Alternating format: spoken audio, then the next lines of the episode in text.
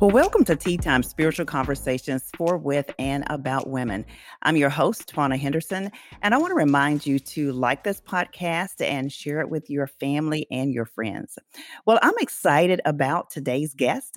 Our guest is Kathy Ferguson Litton. Uh, Kathy serves as the Director of Spouse Development at the North American Mission Board, where she administrates a system of care, support, and training for church planting wives. She is married to Ed Litton, who is pastor of Redemption Church, and they live in Mobile, Alabama, and have three children and eight grandchildren. Kathy, it's a pleasure meeting you. Welcome to Tea Time. It's great to be here, Twan. I've been looking forward to this. Absolutely. So have I.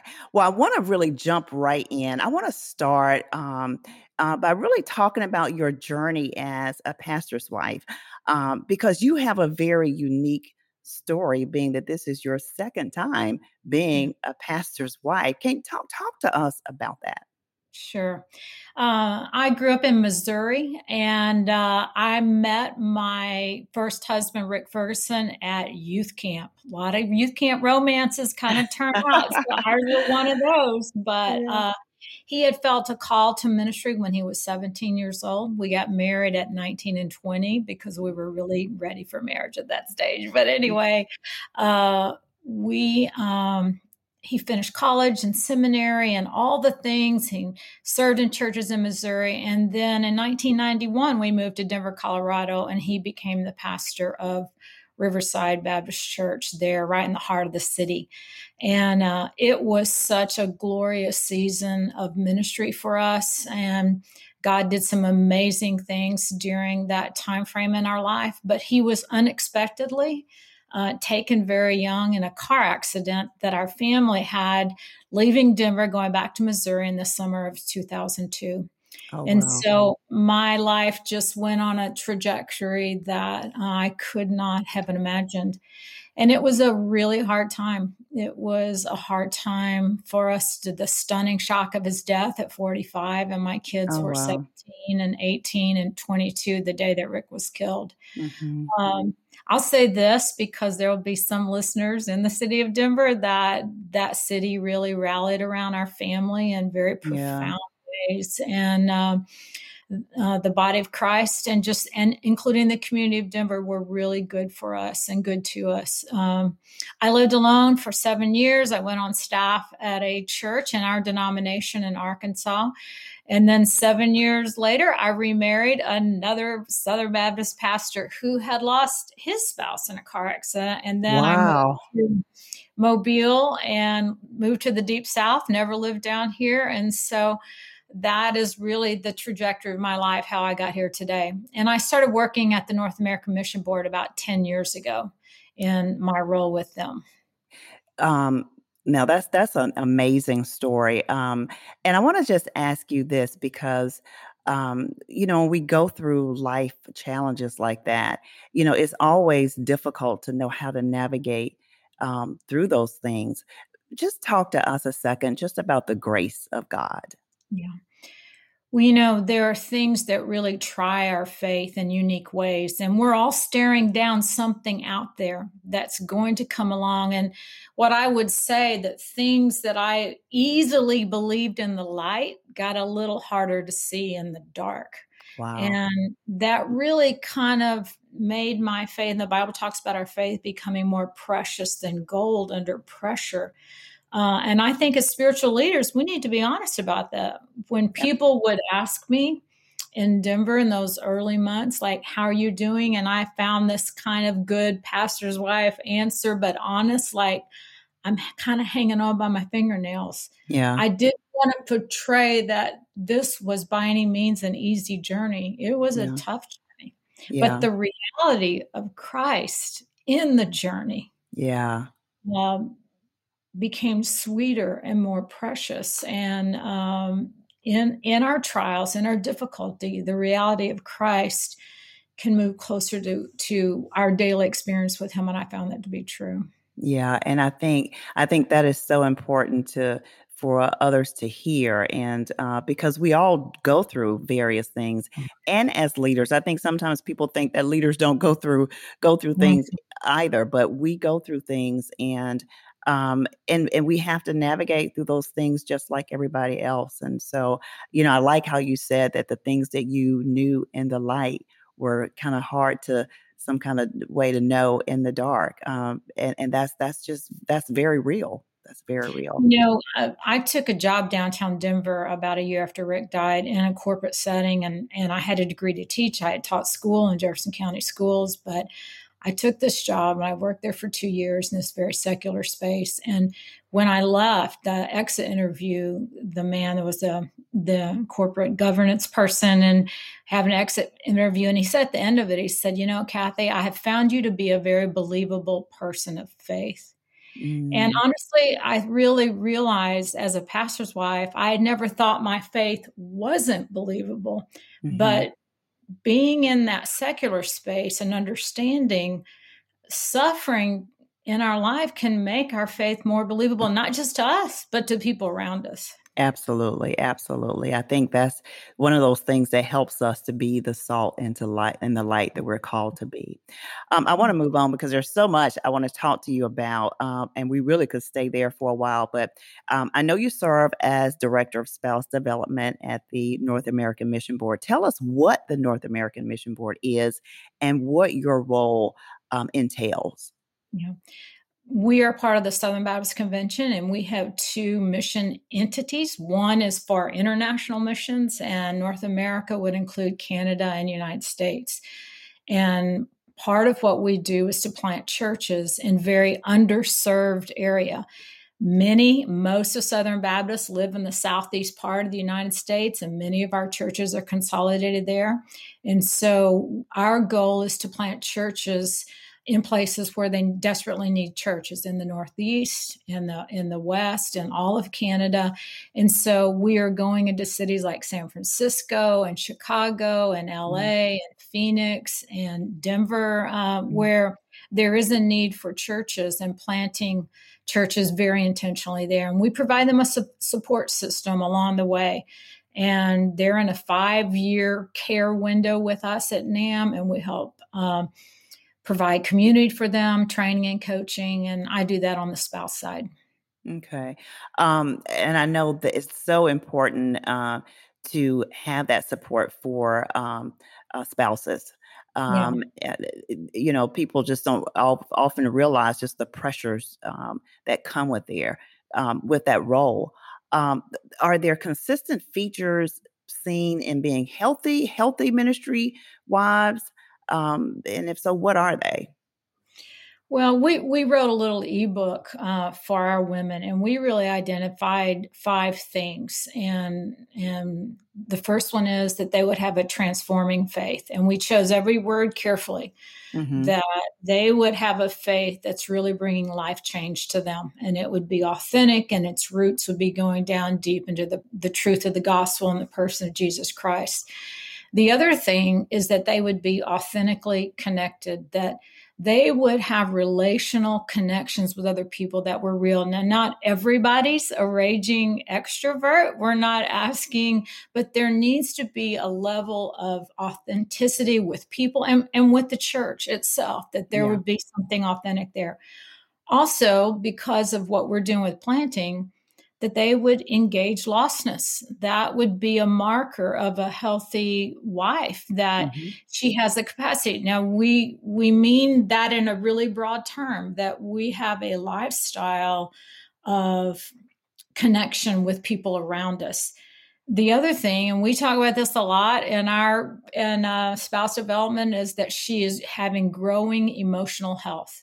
Mm. Our spiritual health affects our emotional health. And those two things are closely connected. They're not separate. And so the deeper my roots go down in Christ, the more secure I am. And that promotes this emotional health. And the last one is that she would be gracefully resilient. And we use that word grace as a really indicating that this comes from the power of God. We're not looking for just strong, tough women there can be a toughness that comes to us that's not really uh, filled with the Holy Spirit.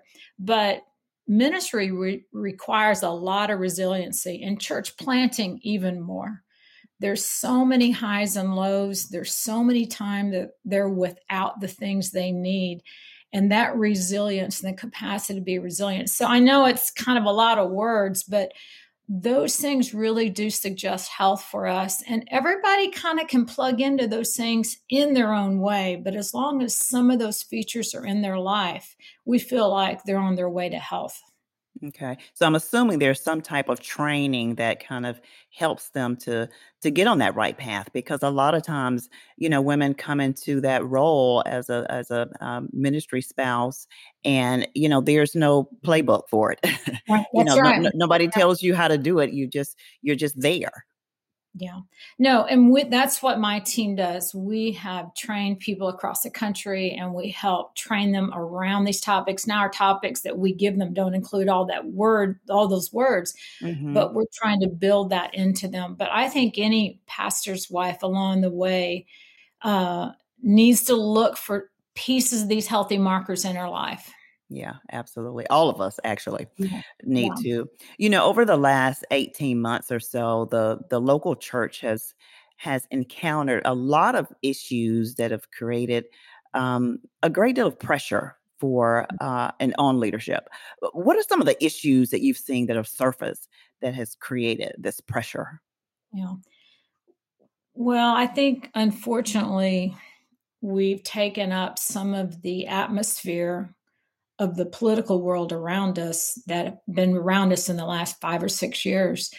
And when these difficulties have come in our communities, evolving around COVID, uh, closures, wearing mask, not wearing mask, is that some of the responses, it's like we were in this culture of outrage that we've seen around us, but that's kind of crept into the body of Christ. Mm-hmm. And um, there didn't seem to be in some people the ability to have an opinion about something without taking it to the outrage level. Mm-hmm. And, you know, we've seen a lot of people leave churches, stop going to church over a decision about mask or no mask, or when churches started back, when churches didn't start back, how they opened up their church. There was just a lot of opinions about this that people took to a level toward outrage that has not been healthy, not been healthy at all. And, um, then we you know we have what you call nominal christians that you know attend our churches every six or eight or seven or ten weeks maybe. They're there five or six times a year.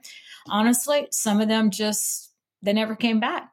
You know it it they came to church when it was convenient but once it was gone it wasn't that important to us and then they just stepped aside and so I, I, think of the pastors that we're married to and mm-hmm. watching them do their best to make decisions based on their local setting and what's happening here with COVID and coming under constant attack for that with some ways that unfortunately social media gives a lot of platform where there can be a lot of yeah yeah and going on and it's been hurtful for churches and our husbands can't control all that yeah. Yeah. Yeah. Yeah. And it does um speak to, to to the health, the health of our churches and totally. you know, and and really walking in um Christ likeness. Um and even um the the pressures that we've seen over the the you know uh, more uh, visible over the past 18 months with um racial divides Yes, yes. No, absolutely. And yeah, that also is a topic that um you know, can breed a lot of place for division along the way and a lot of misunderstanding. Um, mm-hmm. When we were in Denver, there were two big initiatives that Rick led at Riverside, and one was racial reconciliation, and the other was church planting. And so, um, and so I watched it there in a city that's really not in the deep south and saw some of the opposition there in that city. But now that I live here, uh, it has a different history, and so it, it's some of it is very similar. But um, there are people that I listened to a podcast this morning, and this is about loving your neighbor. Racial yeah. reconciliation at its heart mm-hmm. is that loving your neighbor as yourself. And when I love the people around me, and I want to understand their experience in this country and their history of their experience from their race in this country. Mm-hmm. I would love them as I love myself and lean in to understand their unique struggle and honor their story. Yeah, I think the challenge uh, many times is um, rec- recognizing or identifying or um, resonating with who my neighbor is. totally, totally. Yeah. Yeah. Uh, and, and bearing their burden. I mean, it's when I honor anybody's story, I'm mm-hmm. bearing their bur- burden. I'm I'm empathetic, which means I'm I want to learn how this affects their life and their kids' life. Yeah. And um, that is humility. That mm-hmm. is loving your neighbor as yourself. Mm-hmm. Um, and uh, it's part of the ethos of being a believer, I think. It should be. Yeah, absolutely. Now, Kathy, you've been a pastor's wife for nearly 40 years, and that's hard to mm-hmm. believe. Your crown awaits you. what do you know about this role now that you didn't see when you started? Yeah. I tell you what, I learned this really prior to Rick's death in a way of really how much influence I had over my husband. Mm. And I didn't know because your husbands don't sit around and tell you you're influencing them. But, you know, I was not short of opinions as a young woman. Let me just tell you that. and I realize now that unconsciously, you know, things I said at the house, my perspective on things, really did influence Rick, but he didn't run around and tell me that all day. Mm-hmm. This happened about three or four years before he died there at Riverside. He had preached a sermon series on creation. Mm-hmm. And um, of course, we know the secular nature of that city and how tricky biblical creation can be. And so, one of the men at church who went to our church, one of the godliest guys, he was a rocket science, had a degree in physics from University of Colorado said to me at that Sunday morning, like, man, Rick got the science right. He got the Bible right. And he just really affirmed Rick about this message. So that night, laying in bed, I told Rick what this man had said. And Rick rolled over and said to me, and he was kind of a quiet guy, wasn't prone to drama or anything. And he just said, There's only one person's opinion about my preaching that matters to me. And it was me but I mm. didn't really know it. I thought most respected man at church with a degree in physics. And I just, I would tell pastor's wife that unconsciously we're leaving a lot of influence yeah. on our husbands. And, and, and I don't think I stewarded that well as a younger woman. Uh, you know, mm. my thoughts and stuff really did matter to Rick. Mm-hmm. Uh, even shaped his perspective, my thoughts about people or circumstances. And so I, I, I have this whole talk for young pastor's wife about your sacred influence. And the thing that makes our influence so sacred is because we're working in the gospel world. We're not yeah. working in the business industry. We are working in the gospel world where we have our influence really affects for eternity. And so I think I wish I'd seen sooner the power of my influence. Uh, and even to the congregation, frankly. Um, uh, I think we have more influence than we know, even our congregation, even if no one ever tells us mm-hmm. we're influencing them. Yeah. But when we show up, like, you know, to show up at events, something small that I take pretty much for granted. I work in our student area here, and being in that student ministry, I recognize my presence means a lot to those people. It doesn't mean it's very insignificant to me. Yeah. But part of that. And so I would just urge all pastors' wife recognize that influence is a part of what you have at home, at church, and in the community. And we need to steward that really well. Yeah, I, I, think that's excellent. And I think a lot of times wives don't really uh, recognize the impact that they do have and the mm-hmm. influence mm-hmm. that they have. And, you know, n- need to really understand um, that the Lord has placed them there mm-hmm.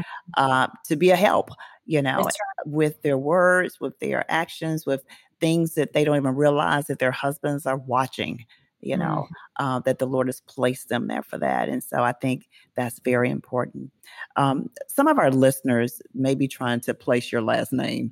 Um, you and your husband have recently been thrust into uh, public leadership as your husband, Ed, is now the president of the Southern Baptist Convention. Um, can you share any any newfound insights concerning receiving constant scrutiny and, and, and, and very public opposition. Yeah. Well, again, social media have, has changed this opportunity for scrutiny and critiquing in epic proportion in my lifetime, no doubt.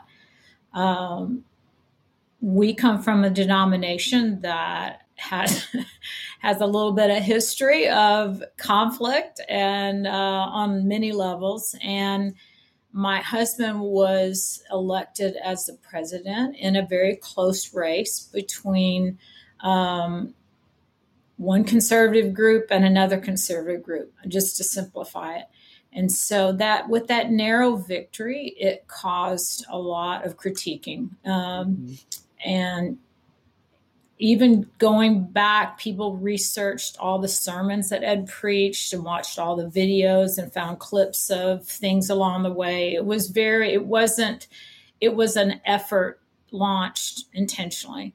Mm-hmm. Um, and that created some difficulty and heartache for for Ed, for our church to be under that kind of scrutiny. And of course, they found some things that were less than stellar. They weren't, uh, and so some things that Ed had to apologize for along the way to our congregation, but um, I won't go into all those details. But I, I would say that that scrutiny uh, in that form, and you know, we're all kind of being watched, and sometimes we're watched, and we have some things that come along that we need to own and recognize, and be straightforward with that. But there's some things that we get criticized for that we just have to develop some thick skin Mm-hmm. Uh, you know, in a leadership role, the goal is as leaders to have a thick skin but keep a tender heart. Mm-hmm. And I think that's really, really hard to do, uh, is to not let your heart get hard under criticism and opposition. And I know we're talking to some wives right now that their opposition is coming from their local church, mm-hmm. not coming from some people on social media that you don't know very well. And that's even more personal. That's yeah. even more personal. And so we have to strive to do right and to be right and maintain ethic and godliness and all those things. But that won't thwart off all criticism. Yeah. yeah. And there will be people that will say things about your husband and my husband that are just not true. And we can't attack everybody out there we have to have a thick skin. We have to let some of that roll off, but we have to keep our heart tender and not be angry and bitter and resentful. And only the Spirit can do that in our lives. Only the Spirit can do that in our lives. Yeah, yeah. Um, is there a scripture or passage that's kind of helped you um, um, during this season? Um, and I, and I, am and I'm I'm sure there are many that yeah. that that that do. But is there anything that you just kind of hang on to that um, has kind of helped you um, walk through well, this? I, I, tell you what, we have to cling to Christ. We have to cling to Him, and I, I would say as much as um, um you know, it's it's when, when it said not I but Christ we, we, I can't bear this. Only Christ can give me the strength to yeah. bear up underneath this. And He can shepherd my soul through that. He is um, you know, he's the lifter of my head. He is the strong tower that I run to. Mm-hmm. Uh, I think even in grief, when I was living in Denver, Colorado, that idea that that God was my strong tower to run into was very, very personal to me. When I felt like I had no strength for the role of widow and the role of grief, and same now. Um, I'm just hiding behind the cross Yeah, yeah. Um, that is so important. Um, and I think it goes back to the the whole thing about grace, that his grace is sufficient. I mean, it Mm. really is. Um, Kathy, you resonate, I believe, with so many women uh, just because of your life experiences and your transparency. There are women who are listening who are seeking God's grace in various situations. They are um, those who are in visible ministry roles who are trying to navigate through scrutiny and, and maybe even public opposition, um, as well as those who are married to pastors and just need soul care and support. Mhm. As we prepare to close, will you just take a moment and pray for Mhm. them? Yeah. Father, I pray for all those listening to this recording right now that you would be very present in their time of trouble. Lord, that they would feel your spirit and your love and your power and your grace in their life, Father.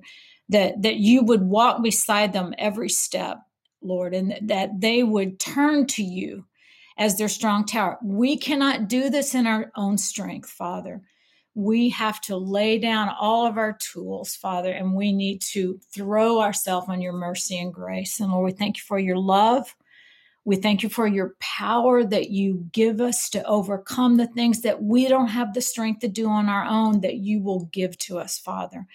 I pray, Father, that you would let these women listening to me uh, find community with other wives, that they can have a sisterhood that understands this unique calling on each other's life, Father, that we can strengthen one another for this journey. And Father, I pray that we put your glory on display, not ourselves uh, not I, but Christ, that these other people would see Christ in us more than anything, Father.